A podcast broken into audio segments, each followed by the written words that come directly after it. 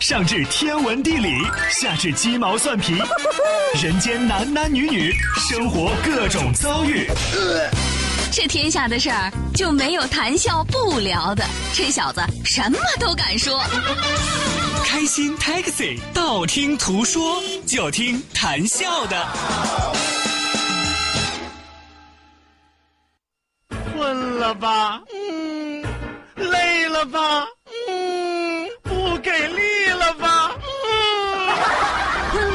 不给力了，就听谈笑呀，听开心 Taxi，道听途说。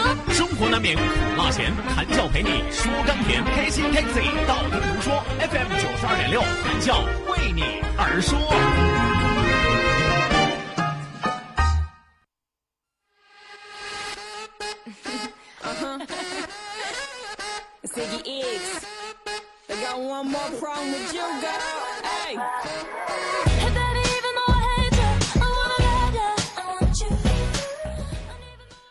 人的一生，如果归结成一个字，我觉得应该是“桃”字，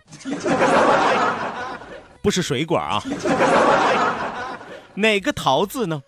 小的时候我们淘气，长大了之后我们淘宝，工作了之后我们淘金，结婚了之后我们淘米。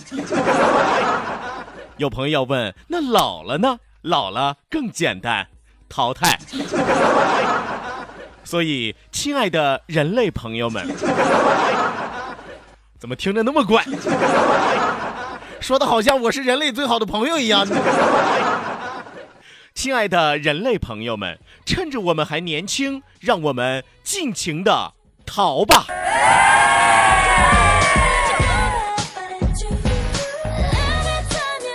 是不是觉得很有道理啊？你看，人生归结来归结去啊，我觉得这个“逃”字最恰当。啊，为什么呢？为什么呢？想想吧啊，小的时候不听话的时候，不谙世事的时候，是吧？乳臭未干的时候，就一个字儿，淘气呀。的淘啊，是吧？这说错了啊，就两个字儿，是吧？刚才说就一个字儿啊，淘气呀，的淘啊。有时这反应能力还可以啊，是吧？小时候就俩字儿淘气嘛，是吧？上房家上房揭瓦，下下胡摸虾，是吧？什么淘的事儿都干过，什么没边的事儿都干过啊。慢慢长大了之后啊，开始淘宝了，啊，说白了就开始败家了啊，就开始会花钱了，是吧？就开始胡吃海喝了啊，就开始东买西买了啊。等到工作之后，这叫什么呢？这叫淘金。哎，人生的第一桶金，人生的第二桶金，人生的第三桶金，人生的第四桶金，我哪那么多金？我工作这么多年，我一桶金没看见，我 关键一桶金我也没攒下呀，我呀。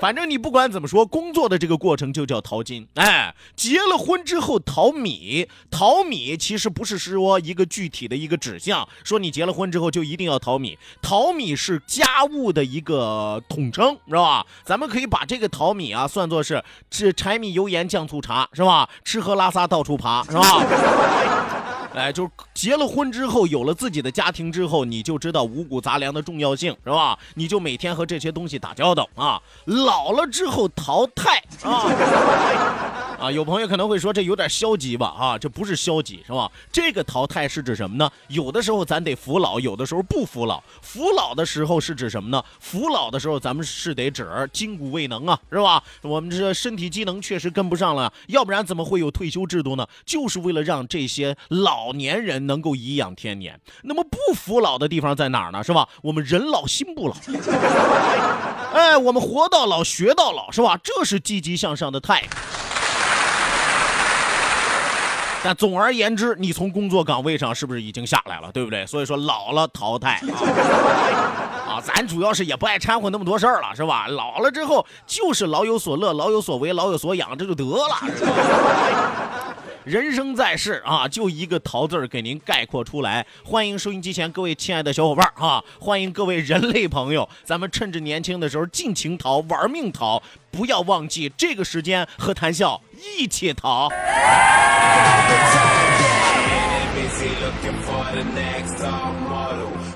好的那，收音机前各位亲爱的小伙伴，欢迎您准时走进活力调频九二点六，这时段是正在为您直播的娱乐脱口秀《开心 Taxi》，道听途说，我是你们的老朋友谭笑笑。本节目是由仁恒利小贷款为您独家冠名播出，感谢我们的合作商家。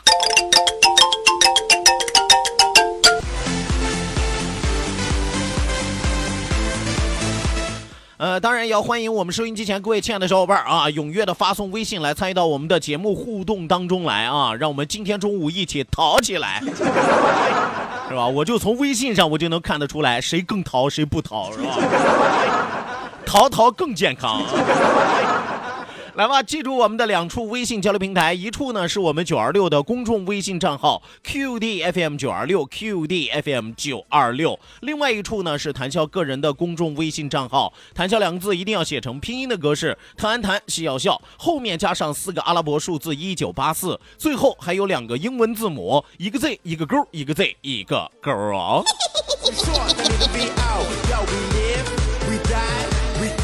除此之外，也要提醒大家记住我们的视频直播正在为您拉开大幕，快看我，快看我，看我今天剃了个裤头。啊，一定要记住我们的视频直播，关注到九二六公众微信平台 QDFM 九二六，下拉菜单有“我爱九二六”这个板块，板块里边还有一个子目录，叫做视频直播。打开视频看广播，谈笑有话对你说。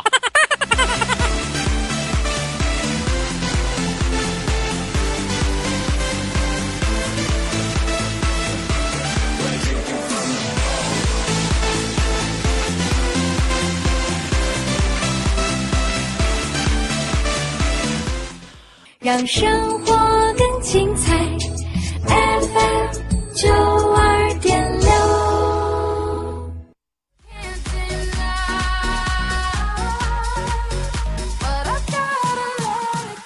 好的呢，收音机前的听众朋友，欢迎您继续锁定活力调频九二点六，这时段是正在为您直播的开心 Taxi，道听途说，我是你们的老朋友谭笑笑。咱们抓紧时间为您送出第一时段道听途说，打开历史的书，点亮信念的灯。道，万法自然；听，天下大观；图，风雨无阻；说，说说说说说什么呀？到底说什么？我哪知道？听谈笑的呀。说谈笑风生，道听途说，说说道听途说。好的那，打开历史的书，点亮信念的灯。这一时段的节目当中，谭笑将继续为您盘点的是中国历史上让皇帝都心存忌惮的六大豪族。哎，今天要和大家说的是第五大。我告诉大家，这第五大豪族牛到不行，牛到什么样的程度呢？牛到皇帝想和他们攀亲戚都攀不上。啊，有朋友说谭笑你就吹吧，是吧？皇帝是谁，是吧？天下之主啊，天下之王啊，是吧？他家族再大，他能和皇上抗衡？你要不相信，咱们就来认识认识唐朝崔氏。啊，有朋友说，怎么这还跟厨子有关系吗？那唐朝炊事吗？炊炊炊事，哪来的炊事？还做饭呢，还啊！唐朝的崔氏啊，就是姓崔的，是吧？山字头崔，是吧？唐朝的第一大家族非崔家莫属啊！但是我要和大家说，当时的崔家其实是分成两支儿的，因为所处的这个地理环境不同，称之为清河崔氏和柏林崔氏。那么这两家有什么区别呢？我和大家来说一说。其实这两家原本是属于一支儿的啊，原本是属于一支儿的。清河崔氏，咱们先从清河崔氏开始说起。清河崔氏在春秋时期啊，乃齐国公卿之一啊，这三公六卿啊，公卿之一。至西汉时，居住在清河郡。这个清河郡是哪儿呢？今天跨的地方还挺大的啊。比如说，它涉及到今天河北的清河县、故城县、枣强县、南宫县、威县等等一部分，以及咱们山东还刮拉着一点儿，山东的武城县、高唐县都是属于当时的清河郡。所以说，这个清河崔氏就生活在这一带啊。这个东武城，也就是今天的河北故城县，东汉以后成为了山东的名门望族。其中崔琰曾经投靠在曹操的门下啊，曹操非常敬重于他啊。但是曹操后来年老了之后，这个人生性多疑，就因为崔琰啊写一句话没写好，那还不是写给曹操的，写给别人的啊，结果就让曹操给杀了。啊，就这么不是玩意儿，你知道吗？啊，这辈子冤死在曹操手底下的人太多了啊！崔琰就是其中一个。但是崔琰当时这个活着的时候，受曹操重用的时候，绝对是位极人臣之上啊。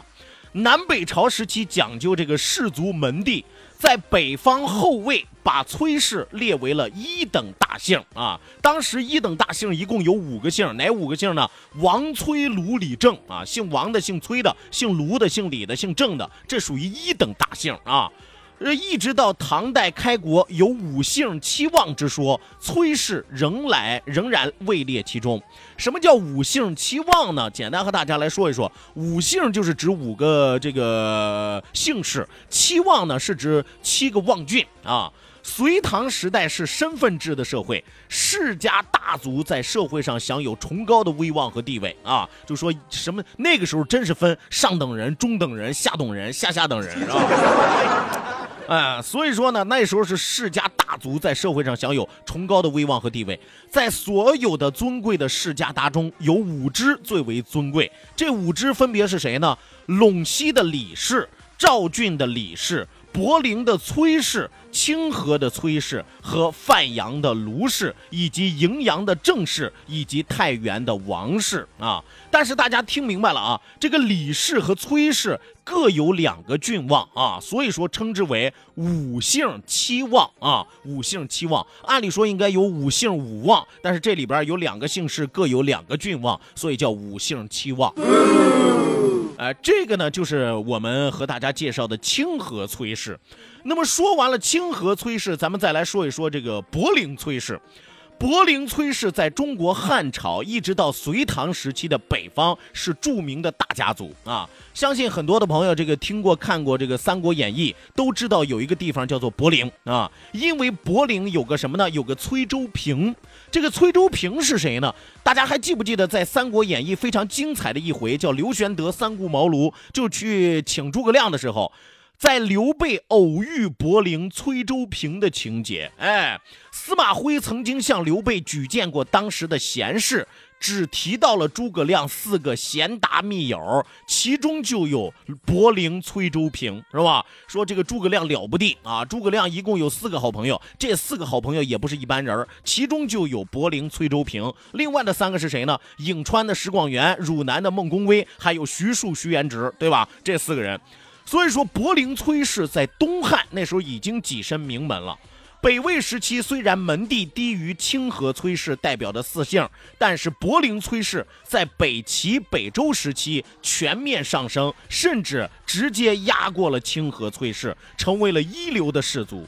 柏林崔氏在隋唐时期被尊为五姓七望之一的名门望族，而且我告诉大家，旺到什么程度，强到什么程度，单单在唐朝，柏林崔氏这一支儿就诞生了。十五位宰相，你了得吗？是吧？了得吗？隔三差五出一宰相，隔三差五出一子宰相，是吧？这要在美国哪个州是吧？隔三差五出一副总统，隔三差五来一副总统，你知道吗？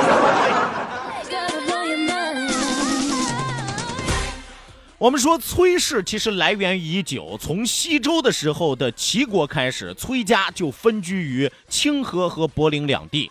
在西晋的时候，崔氏就是当时的一等大姓，而唐初呢，按照氏族门第给姓氏排序的时候，崔氏依然还是一等大姓。刚才谭笑也和大家说过了，说崔氏绝对是唐朝的时候响当当的一个大的姓氏，一个名门望族，旺到什么程度，牛到什么程度，皇上想要和你攀亲戚，那人家还得让你撒泡什么照照，是吧？这话不是我吹啊，这话不是我吹。清河崔氏和柏林崔氏互有千秋。南北朝时期，清河崔氏的影响力更大，但是到了唐朝，柏林崔氏则呈现出反超的局面。